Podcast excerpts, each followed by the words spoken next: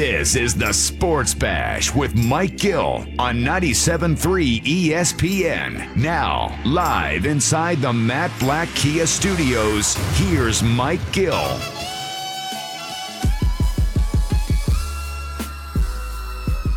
Josh Hennig filling in for Mike Gill here on 97.3 ESPN, along with Hunter Brody, as usual. We'll get more to the text board a little bit later in the show, 609 403 0973. Talk more Sixers and NBA. NBA restarts tonight. You hear Clippers versus Lakers tonight on 97.3 ESPN. Sixers officially back in action this weekend to get to all of that now.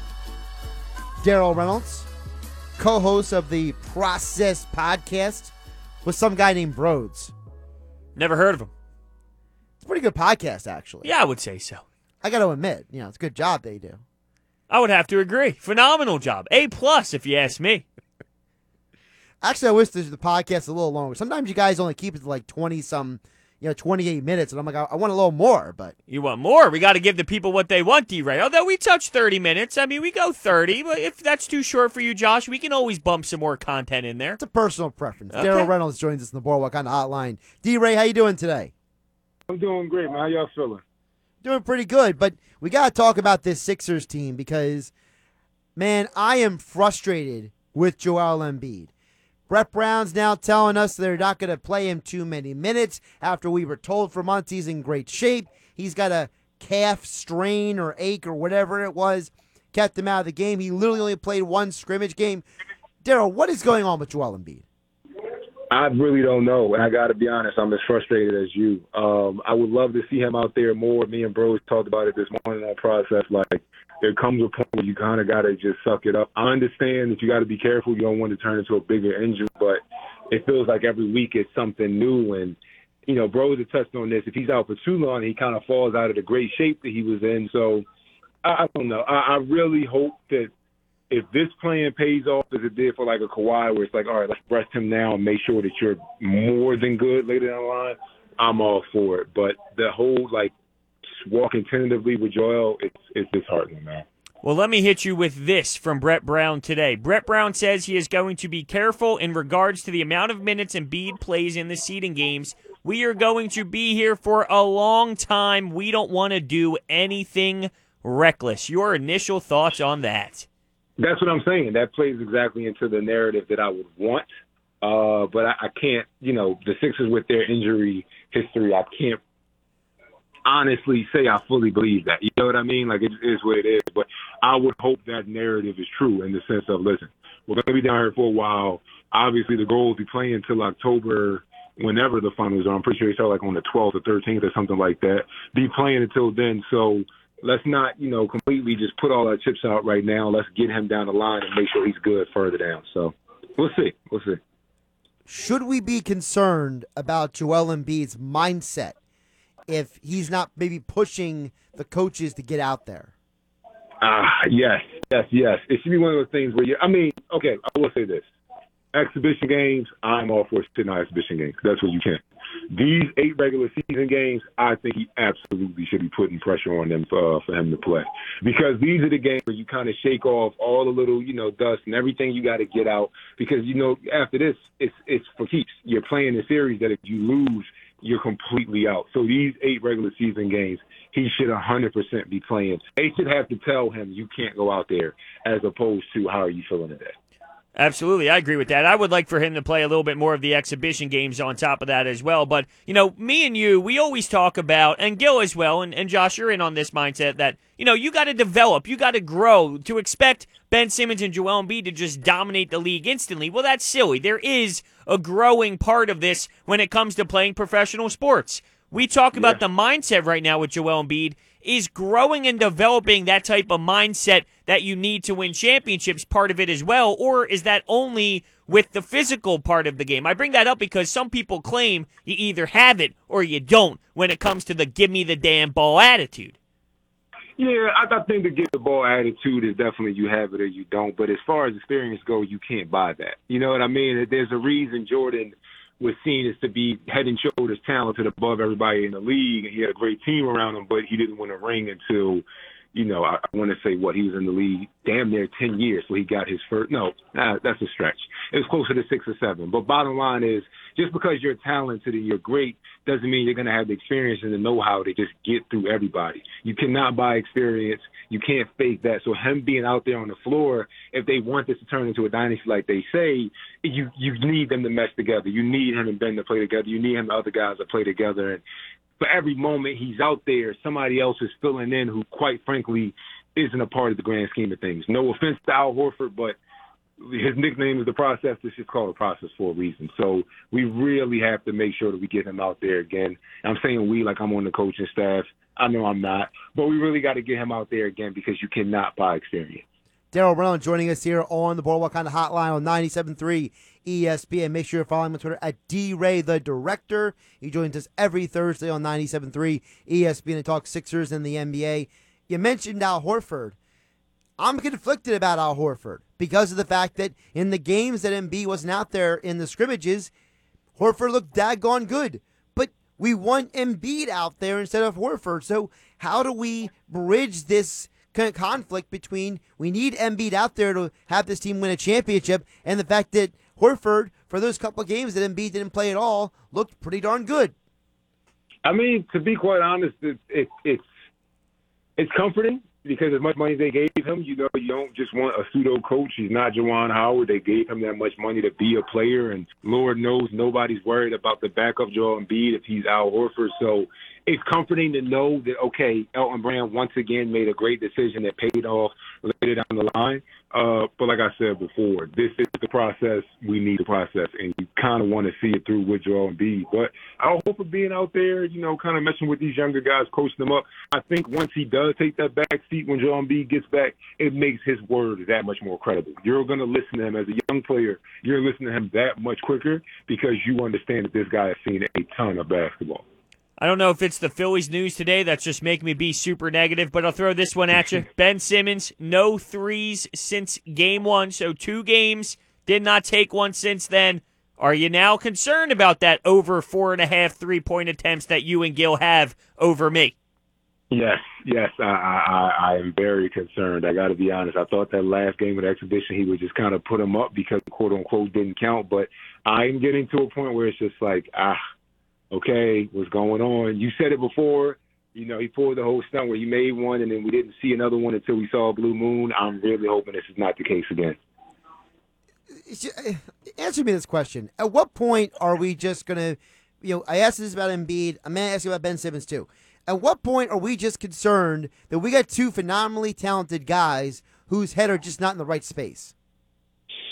Uh, I don't want to get there yet. I don't think it's there yet. I, I can't believe that we're, we're there yet with these guys, but things like Joel Embiid being out more, uh, things like Ben Simmons not taking a three after that first game are the things that kind of make you nervous that it's going back in that direction. I honestly feel like, though, this is kind of it for this team as we know it. If something does not happen in this season, I'm not saying something in the championship, uh, maybe something is making it to the Eastern Conference Finals. Maybe something is just kind of playing to a point where it's like they're great. They came up against a better team in X, Y, and Z, but they're great. But if something does not happen uh, this year, I don't see this team as as as we know it continuing. I, I'm pretty sure it's going to start with Brett Brown. Lord knows he's the scapegoat with a lot of things, but I think at that point you look at this Joel Embiid and Ben Simmons thing, and you kind of start tapping your fingers like is this really going to work with both of them? And I think it'll be changes made. Now, you just mentioned the fact that they win or don't win a championship this year. Is it maybe beneficial if they don't win a championship this year? Because you mentioned Jordan before. Took him eight years to win a championship. LeBron took him eight years to win a championship. Kobe took him about six years. Shaq, seven years. All these guys, it takes them time to grow into a champion. So maybe is it beneficial for these guys to not win so they get another year that forces them to go back to the lab and get better?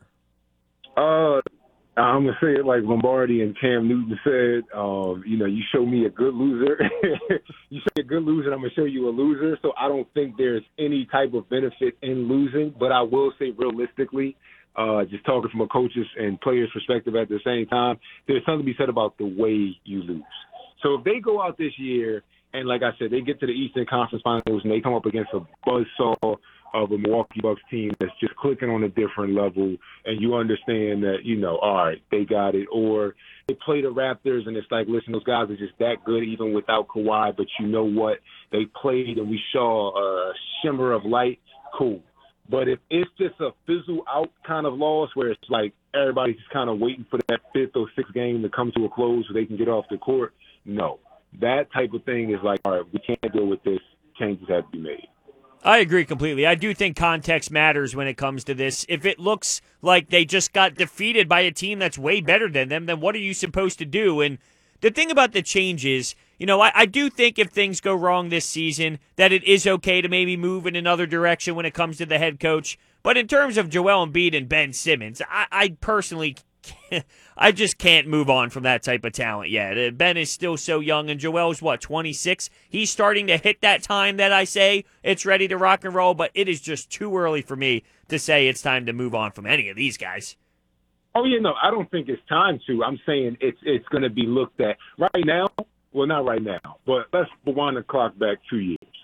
Everybody thought these guys are like Clay and Steph. They will be here forever. They'll probably wear a Sixers uniform forever. We're going to run off X amount of championships under these two being together, and that's that.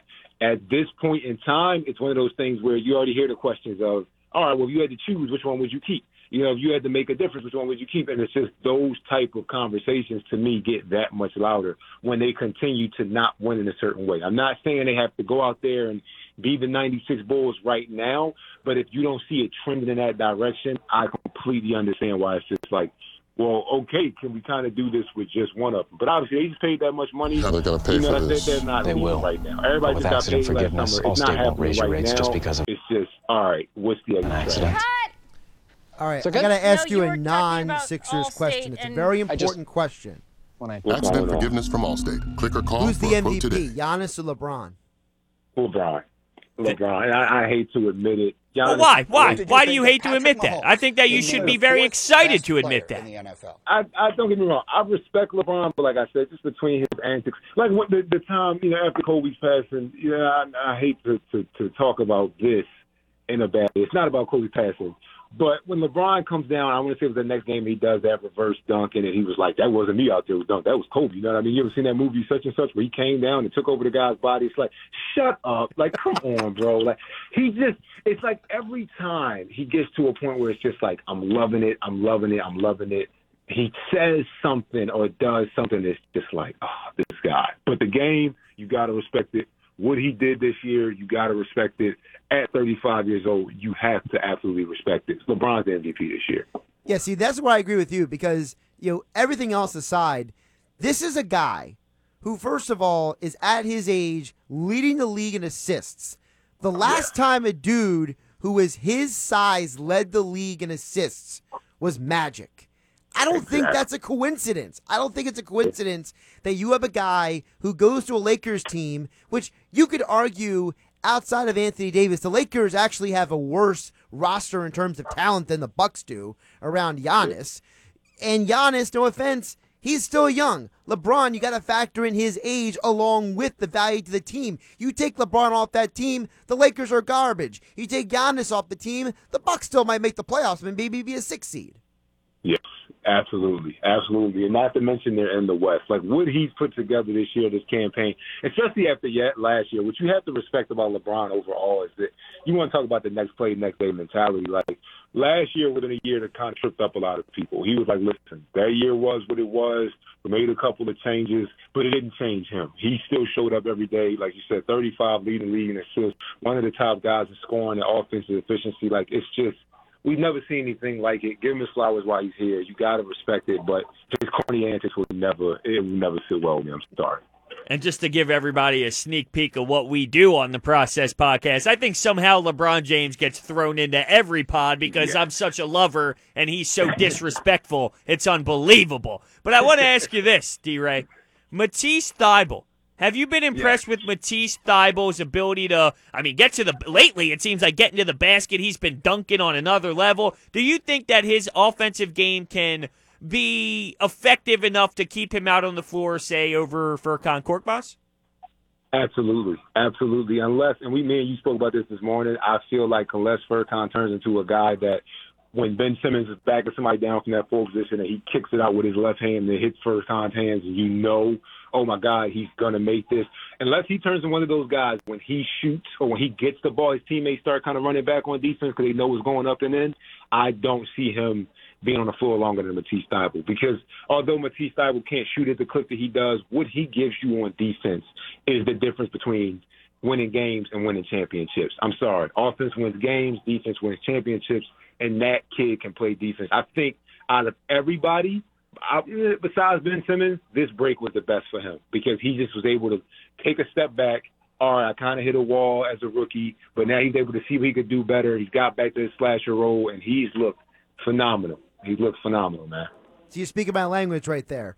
Offensive wins games and stat lines and sells tickets, but defense wins championships. I'm 100% with you. But the more important question is what's more important, Thybulle going to the basket or Thybulle's vlogging? Ah, I'd have to say I had to say him blocking shots and getting in passing lanes. If, if you even see it on de- when he's on defense, and you'll see a play where somebody takes it from one wing to the top of the key, and whoever's at the top of the key goes to reverse it to get into a set, and you'll see like they'll see him there and they'll think twice about it because like yeah he's about five feet off his man, but if this kid takes one step and extends his arms, he's in the pass lane and he's going the other way for a dunk. That type of energy and that type of fear putting somebody on defense is so valuable. Like I said, it's the equivalent of having a guy on offense who, if you know he touches the ball, you have to get out there and fly out there and hope that he misses it. Those guys on offense and defense under the floor, like when you have to just count for them and you have to take a mental break to account for where they are on the floor, that completely changes the scheme of a game. He is Darryl Reynolds, co host of the Process Podcast, member of the Villanova National Championship team. Follow him on Twitter at DRay, the director, and as all guests, he appears every Thursday on the Boardwalk Honda Hotline. Appreciate the time. Fellas, thank y'all, man. I'll talk to y'all next week. Absolutely. I loved hearing that. Defense wins championships. Absolutely. Now I was actually hanging out with D-Ray this morning, and you know how I like to have some fun on the pods, and I could take you one on one, right? He's so big. I was when I was hanging out with him this morning, I'm thinking, wow, there's no way I could take this guy one on one. I was picturing. I told you But that. I mean, I, I I know, but it's still funny. Like, I've hung out with him a bunch of times, but it, when you're standing next to a guy who's six eight, when you Google it, it says six eight. You think he's probably six seven. You know how they boost up the inch. I could take six seven. You see six eight. Uh uh You can't take that in the post. I'm sure Barkley would shut you down too. So. Well, no, not Barkley, just D-Ray. oh, just D Ray. I don't even. I'm not. I don't know though, because I still feel confident in my game. Maybe I can score a couple points. We're gonna do it one on one. We're gonna videotape it too. Sports Bash being brought to you by Matt Blatt Kia. Matt Blatt Kia wants to get you approved today. That's Matt Blatt Kia on the Black Horse Pike in Egg Harbor Township. Still to come. Headlines this hour, then next hour. Football at Four, powered by the Inside the Birds podcast. NFL insider Adam Caplan joins the show. And Ask Brodes and Josh. Send your questions in 609 403 0973 at 973 ESPN on Twitter, at Broads81, at Josh Hennig on Twitter. Hit us up. 97.3 ESPN FM, the 97.3 ESPN mobile app powered by First Bank of. Welcome back into the Sports Bash. Josh Hennig filling in for Mike Gill on a Thursday, along with Hunter Brody, 97.3 ESPN. Of course, Ask Brodes and Josh coming up at 4.30.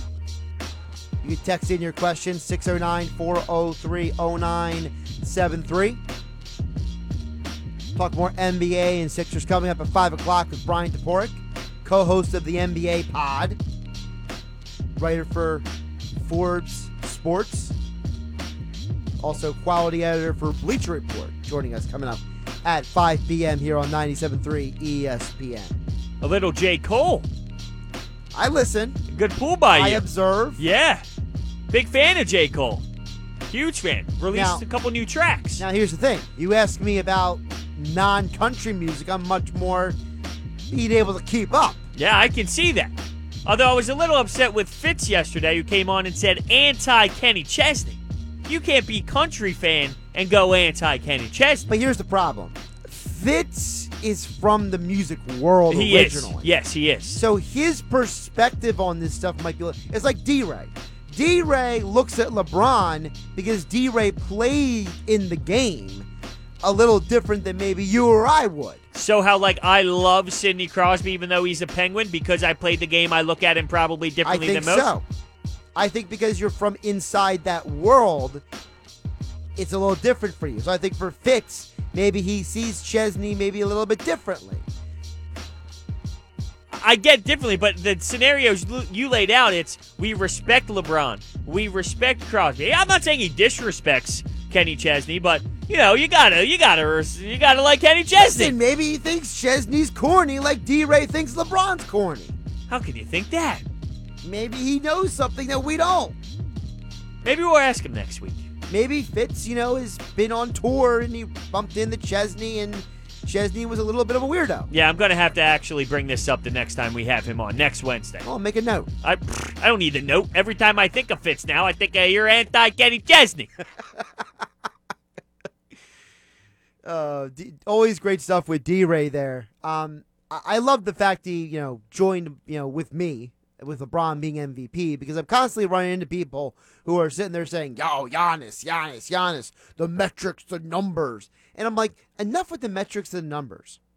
You can find metrics and numbers to support any argument. My eyeballs tell me that if you take LeBron off the Lakers, they stink. And I think the V in MVP means something. You know, it's it's not the award for who has the best stats. It's the most valuable player, Hunter. You don't have to tell me twice. I'm all for LeBron getting it. The thing is, though, it's not sexy. It's not sexy to pick LeBron James. So that's why I feel like he doesn't win it as much as he should. It's boring.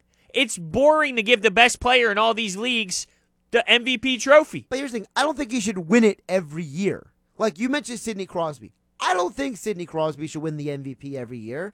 I don't even think he should be a finalist every year because there are some years there is somebody else who is, might be more qualified. Like this year's finalist, Crosby's not in that list, and he shouldn't be because those three guys, guys like Panarin Well, Connor, and others, Connor McDavid had a way better year than Panarin, I'd say. The problem is Leon Draisaitl, which is the guy on his line, Right. ended up having more points, so therefore he got in there. Not that McDavid could, but McDavid is the new Crosby. He's the new version of it. So, I use Crosby because he is kind of closer to LeBron's age. He's a little bit older. okay, sure. You know, most people would agree that Crosby is still the best player in the league, even though McDavid is right on his heels, probably. And maybe next year or the year after, McDavid, you know, ascend past him. But I think Crosby has the pedigree like LeBron that he's still looked at a certain way. So to me, that's why I'm making that comparison. Yeah, McDavid's definitely producing more in terms of points, but when it comes to the intangibles of Sidney Crosby,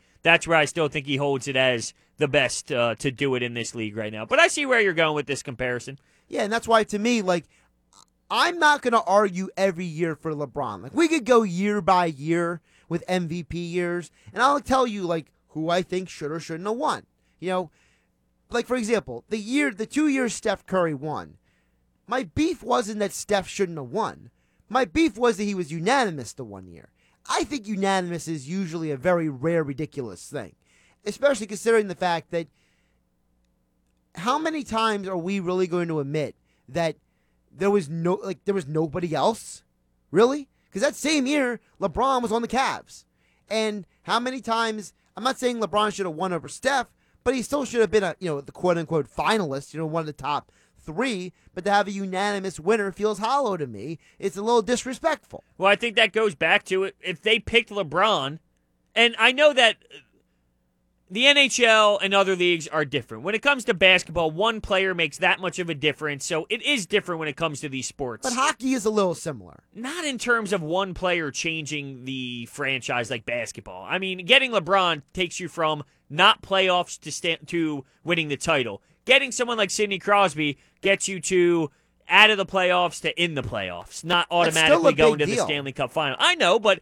the ba- one person in basketball makes such more of a makes so much more of a difference than one player in hockey. And let's remember, LeBron didn't go to the finals the first couple years he was in the league. It took him a couple years to finally drag a team of nobodies to the finals to lose to the Spurs, and it took him another few years to finally win a championship. So, you know, even when you do have that transcendent player, he still only gets you to the playoffs. And that's why I say at least a hockey's a little similar because when Crosby got to the Penguins or when McDavid got to the Oilers, that was a huge, huge deal. It is, but it's not comparable. I don't see it being comparable at all because, yes, it did take LeBron a little bit to understand the league and jump from high school to the NBA. But once he got his, hey, I'm going and I'm getting to the finals every year, you're getting to the finals every year. I know Sidney Crosby won cups, but he had a phenomenal goaltender. He had Malkin. I mean, there were so many other factors. True. With the NBA, you get LeBron James and you go to the NBA finals. You can't say the same with the Penguins, even though that they do have a handful of cups with Sidney Crosby.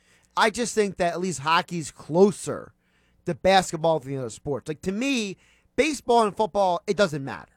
Like you can have the best player in the league, but if the rest of the team around them isn't on par, it doesn't matter. But I think it's the same way with hockey. You need four lines. Like you need four lines. You need, because think about it. There's 60 minutes of play, right? Your top guys, you know, if they're playing 20 something minutes, ah, that's 40 minutes of ice time for other players. So I just think that you need way more than that one player in hockey. While basketball, LeBron's going to play 40 of 48 minutes, and now you're talking eight minutes of the game without LeBron. Yeah, but LeBron still needs a supporting cast to win a I know he does. I know he does. But the what he brings to the table is just on another level than what one player in hockey adds to a roster. And listen, again, you're from hockey world, so you view it a little differently. But for me, to me, the equivalent of Kyrie Irving next to LeBron or Dwyane Wade next to LeBron is having a great second line. To me, it's the equivalent of Sakic on one line, Peter Forsberg on another line. Like that's what it is to me in terms of how I look at it. Not saying I'm right, but at least how my eyes see it. I'm with you. I, I see what you're trying to say when you compare the two. I just think with hockey, it's a 20 man effort. You know, it's just a you need a full team. Where in basketball, you can get away with having Kevin Durant, and then you're ready to make a run.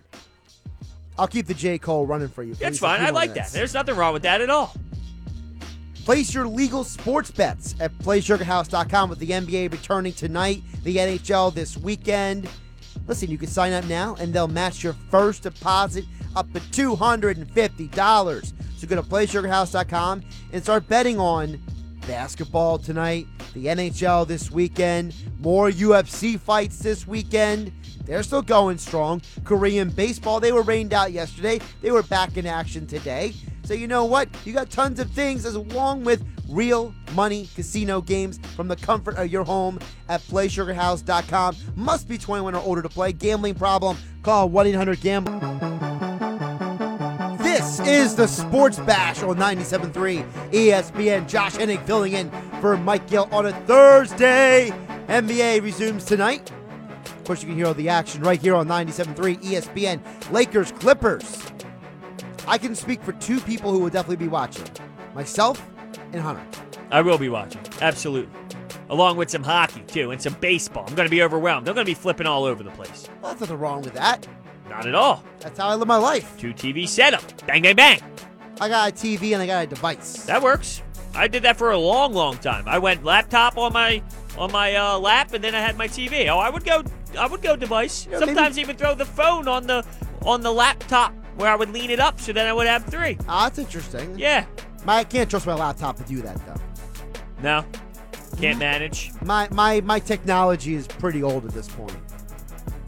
Understandable. My laptop's getting up there in age. My my phone is more quality. well, nowadays, yeah, you can rock a lot. I mean, sometimes I'm watching the My Teams app or whatever, and I'm That's what I'm doing, Yeah, this. I'm crushing it on I the mean, phone. you see you see my screen. That's Yeah, a pretty nice screen right there. Absolutely, I agree with that. These screens are getting crazy. You ever watch football on your phone? I've had to before. Yes, I was actually at an event one time, and I was like, "This is bad. I, I got to put the game on the phone." I'm like having FOMO. I remember when the when the Eagles played the Falcons in that playoff game. We had a college hockey game that night, Ooh, and I wasn't playing. I was injured at the time, so I'm sitting in the stands watching my team play. and watching your team play. Clearly, when I say watching my team play, I'm talking Eagles because that's what I was paying attention to off to the side. But I mean, no one can tell. There's so many people in the stands. You know what I mean? You're just watching the Eagles. I don't care if I my team won. Should I be saying that on air? Speaking of football, let's go to headlines. The top 100 list is making everybody all pissed off. Oh, Carson is Wentz ridiculous. not on the list, but It's really about, well, I mean, Carson Wentz not being on the list is a reasonable discussion here, but I will say it's also ridiculous that Pat Mahomes was not number one. You had Lamar Jackson in front of him, as well as Russell Wilson and Aaron Donald. Your thoughts on Carson Wentz and uh, the top four there with Pat Mahomes? Well, first of all, Wentz not being on the list at all is just, it, it just feels cheap. Like, you're telling me that a guy who's arguably one of the 14 at worst best quarterbacks in the league is in the top 100. That's just ridiculous, number one. But number two, the list is even worse that Pat Mahomes is, what, fourth? So you're telling me that there's really three dudes who are better in the league than Pat Mahomes? I doubt it. I think the problem with these lists, and this is why players can't always be trusted to evaluate is because a lot of times they're voting for their buddies, they're voting for their friends, they're voting for the guys that they like, not always for the best player. And I think that's where the rub is. I think that sometimes guys can't take their bias out of these conversations.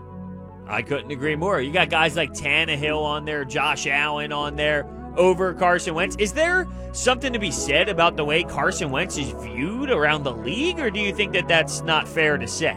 I think it's fair for this reason, and I don't want to get into a hyper socio political discussion, but I heard somebody else bring this up, so I'm going to reappropriate their point. Maybe there is something to the fact that Wentz is very open about his Christianity, and he's very open about his you know faith-based beliefs and his charity and how you know, he likes to go to Haiti and help the families in Haiti, and he likes to do all this charity work, and maybe he's a little preachy about it, makes some people uncomfortable. I could see that being realistic. Sure. I mean, there's a lot of people out there that don't go down that road, but there's also a lot of people like Brian Dawkins who Sure. do go down that road as well, though. But I think because Wentz, and this is something Gill has brought up, because Wentz is from North Dakota, he's from a different world, that, you know, maybe his socializing ability is maybe a little not on par with some of the other guys. You know, Dawkins is from South Carolina. He went to Clemson. You know, he's got that he's got that southern vibe to him that is very friendly, a very, you know, part of the group, and he's a leader at the same time. You know, maybe Wentz is not exactly maybe he's learning on the job how to be a little more social. Because if you notice the guy who plays with him, they love him.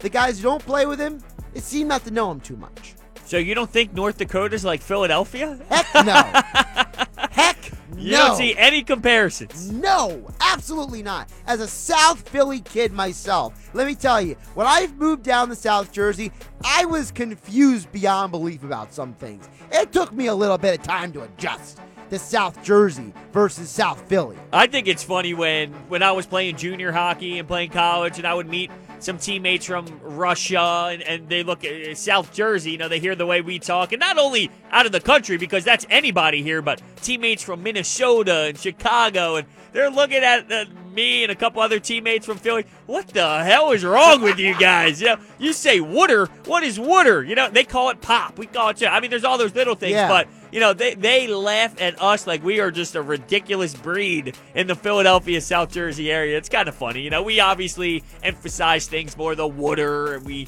you know, we have some fun with it, but it's funny to see how other people react who have no clue what it's like to live in this area. Listen, other people live differently than other parts of the country, and you live in North Dakota, it's definitely different than Philadelphia. To Oh, no it- doubt about to say it very nicely. no doubt. But yeah, it's interesting that uh, that uh, Carson Wentz was not on the list. Something that is shocking, but at the same time, I don't care too much about this list. I don't put a lot of stock into it. All it is is players voting, and players vote for their friends, and they vote around the league. It doesn't mean a damn thing. Like Russell Wilson, phenomenal quarterback, not better than Pat Mahomes, though. Lamar Jackson, fun ride that he had this year, and I'm rooting for him to succeed. I love the fact that he said, I'm not a wide receiver. You know how coaches like to do it in the NFL when they see a guy like Lamar Jackson play quarterback in college. When they enter the league, they say, You're going to play another position. I love the fact that he said, No, I'm not. I'm a quarterback. And he had a great year. He's not better than Pat Mahomes, though. No. Not better than Pat Mahomes. All right, we'll transition to baseball. I saw you tweeting up a storm last night about some baseball. The Dodgers win in the 13th inning against the Astros, and you brought up analytics when it came to the MVP race. would analytics tell you when there's a man on second base to bunt someone over to third and get one out? Actually, not. they exactly. You are correct. It does not tell you to do that. But that is absurd to me. Bunt the man over to third base. Bunt the man over to third. You're telling me you got a man on third with one out? H- how do you not play those odds? Do that. Do that. I think the difference was something like 2% difference from being on second base with zero outs and third base with one out if you were the road team hitting at the top of an extra inning. They broke it down for you on the screen. I know, I saw that. Bunt I- the man over, Josh. Bunt the man over. Well, you hear what Chipper Jones said on the broadcast last night? He just says, "All I know is how to hit. I don't know about all these numbers." Well, that's a great way to put it. And you saw By it way, go to that's the a Hall 13th. of Famer right there. Now, 13 innings when they implemented this rule, that's the longest we've seen so far. Correct. We saw it inning after inning after inning, and we actually saw some runs being scored throughout those extra innings, too. It wasn't like no one got knocked in. What did you think last night about it? Did it change your opinion to see a longer game go by? Uh, I'm indifferent at this point. I, I'm just, I'm just happy baseball's on my television at this point. I get that, but I hate it. I just, I loved watching the tension between the Dodgers and the Astros because you could tell, you know, from inning to inning, you know, you're watching the game, and maybe you're not watching it 100 percent because you got another game on another screen, but you're watching it and be like, man, the, these guys want to yell at each other, but they're not because they don't want to get suspended. And you could felt like you felt the emotion. You know, no Dave Roberts in the dugout because he was suspended a game. You know, you saw when Kenley Jansen came in for that inning, and you know, it wasn't a save opportunity, but you know he went out there and finished the inning off, and you know, you could tell he was had a little bit extra gas behind that fastball. You saw that in the extra innings, guys were maybe gripping the bat a little tighter. You know, you saw that Altuve was swinging out of his shoes a little bit. I was going to bring him up next. Altuve he had a tough night at the office, right? They said on the broadcast last night he doesn't look right. I wonder o- if he's it's opening because up too quickly. Maybe there's no buzzer on his chest telling him what's coming next. Well, I thought they were up a good point last night. They said that he looks like he's stomping his foot down when he when he places his foot down the swing, and they were saying that when you stomp your foot instead of place your foot, it stops you from turning your hips. So then you got to open up your hips too quickly, and it makes you miss the ball altogether. Another guy who's struggling big time, Christian Yelich. Woof! When it comes to this start of the season, he's striking out. He's having a tough time. And look, uh, slumps are going to happen when it comes to these star players, no doubt about it. It's just crazy, and and you wonder if this has to be if this is because of being put on pause after the normal spring training back in March.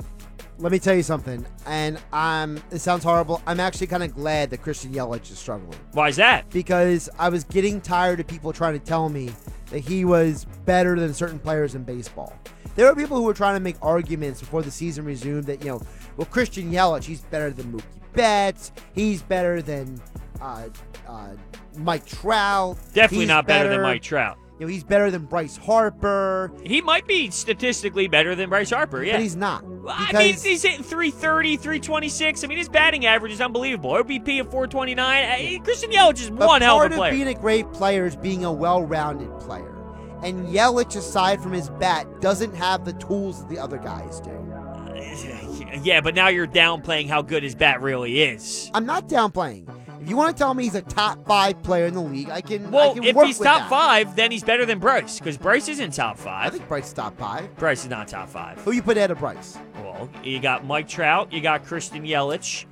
Uh, Mookie Betts. Mookie, yes, I would put Mookie Betts up there. He was hitting. He hit 346 when he was playing for Boston the other year, two years ago. Yeah. 346. Won Can the you imagine MVP. that? Yeah. Let's see who else we got on the list here. Um, I'm just trying to think off the top of my head, but I know that there's definitely more players better than than. But the problem is you're struggling to come up with something. well, no, not really. I mean, I could. Could you argue that Anthony Rendon is better No. than Bryce Harper? Nah, he's not Why, better. why is that? I, I think Rendon is a little bit. Him and Harper are actually too close and similar in the fact that they both have these streaky sides to them, where they're either hot or they're not. I think they're. I don't think Rendon is better because I don't think his his skill set is purely. Cody better. Bellinger, Bellinger doesn't really hit for average. Altuve, Altuve. Nolan Arenado. No, come on, man. I'll give you Arenado. Aaron Judge. I think Aaron Judge is a little. Yeah, see, I think your mindset's a little flawed when it comes to this list as well. I would take almost all the other guys you mentioned over Aaron Judge. Okay, but that doesn't mean that I think that Aaron Judge is bad. I Would think I Aaron rather Judge have is top five. Maybe not top five, but I still would I rather have him over Bryce Harper? It would be close. I think so. It's probably a coin flip. I don't know if I would say he's better than definitively. But everybody else I named, I think, is no doubt. I don't know if Altuve is. I don't think. And I'm Bellinger keeping pitchers is. out of it, obviously, because that changes the game. Nah, you yeah, more yeah. more everyday players. But All yeah, right. I mean, uh, Juan Soto. I can't. I need more of a resume from Juan. That's true, but I he I think he has potential. I would say he has the potential to be better. Same with Ronald Acuna Jr. And I think Soto, Soto has potential to be better than Yelich, potential to be better than Bellinger, potential to be better than Arenado. He has the potential to be better than all those guys. But I gotta see him do it first. Okay, and I can agree with that. I mean, he definitely did it uh, phenomenally in the postseason. Look, I, I Right. love Bryce Harper. I just think that you know he's he's not the top five player, not Yeah. top ten, but he's he's up there. I mean, he's a good player, Real no quick doubt. on Soto. My concern with him is I just don't want to see another Andruw Jones. Remember Andruw Jones? He looked like he was on his way to a Hall of Fame career. And I mean, he just hit a wall and fell flat on his face at the end of his career. It was like, what happened to this guy? I mean, the guy was a gold glove center fielder, power, hitting for average. It was incredible. And then one day he just stopped hitting, and it was like, what's going on here? And I'm, I just don't, I'm not hoping for that for Soto, but I'm just staying cautiously optimistic. I'll say. That's fair to say. But I'm just looking at some other guys here that I have not named yet because I want to see who I missed on some of these lists on MLB.com. No, I'm just curious though. Like Alex, they have Alex Bregman. They did have Anthony Rendon up there as well. They did throw. Bregman's too high. They did throw some pitchers in there. So Francisco Lindor, they added. Did I say Lindor? I No, don't you know. didn't, but I'm willing to give you Lindor. I think Lindor might be the most underrated player in baseball. Maybe that's because he plays on Cleveland. Part of that, and also part of it because he he he doesn't. He's not sexy. Remember we talking about sexy earlier? He just he's a guy who just gets the job done every day. So did we clarify that Bryce Harper is not top five?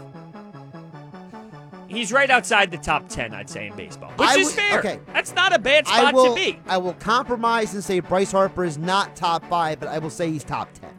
You go top ten. I think he's right outside, maybe. So but you're saying top fifteen. top fifteen player in baseball. Okay, I'll say top ten. You say top fifteen. I do think that his average is a, and, and I know batting average in today's era of baseball is not supposed to be what you look at, and, and I get that. I look at all of these stats, but I do think he he he it hits a little too low of an average for me, just a little too low. Still had a phenomenal season last year. He knocks in the runs, he walks a lot, he provides home run. I get it. I love Bryce. Defensively, can we talk about how great he was That's why I said defensively?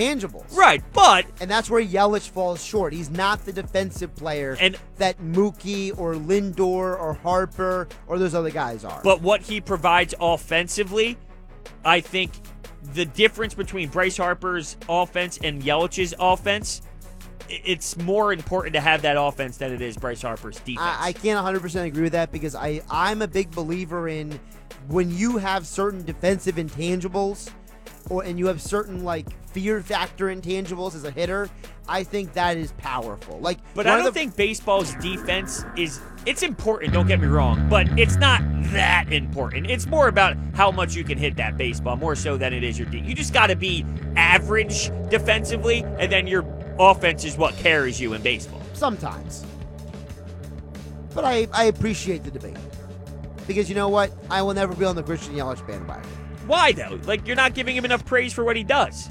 I, I just think that A he's- 330 hitter hitting that many homers last year, it's special. He's having a bad start to the season, but he's good. He's good. He's not great. Yes, he is. He's very good. He's not great. He's better than Bryce Harper is. Not to me. Oh, He's Hunter Brody. I'm Josh Hennig filling in for Mike Gill here on 97.3 ESPN. Coming up next, football at 4. Adam Caplan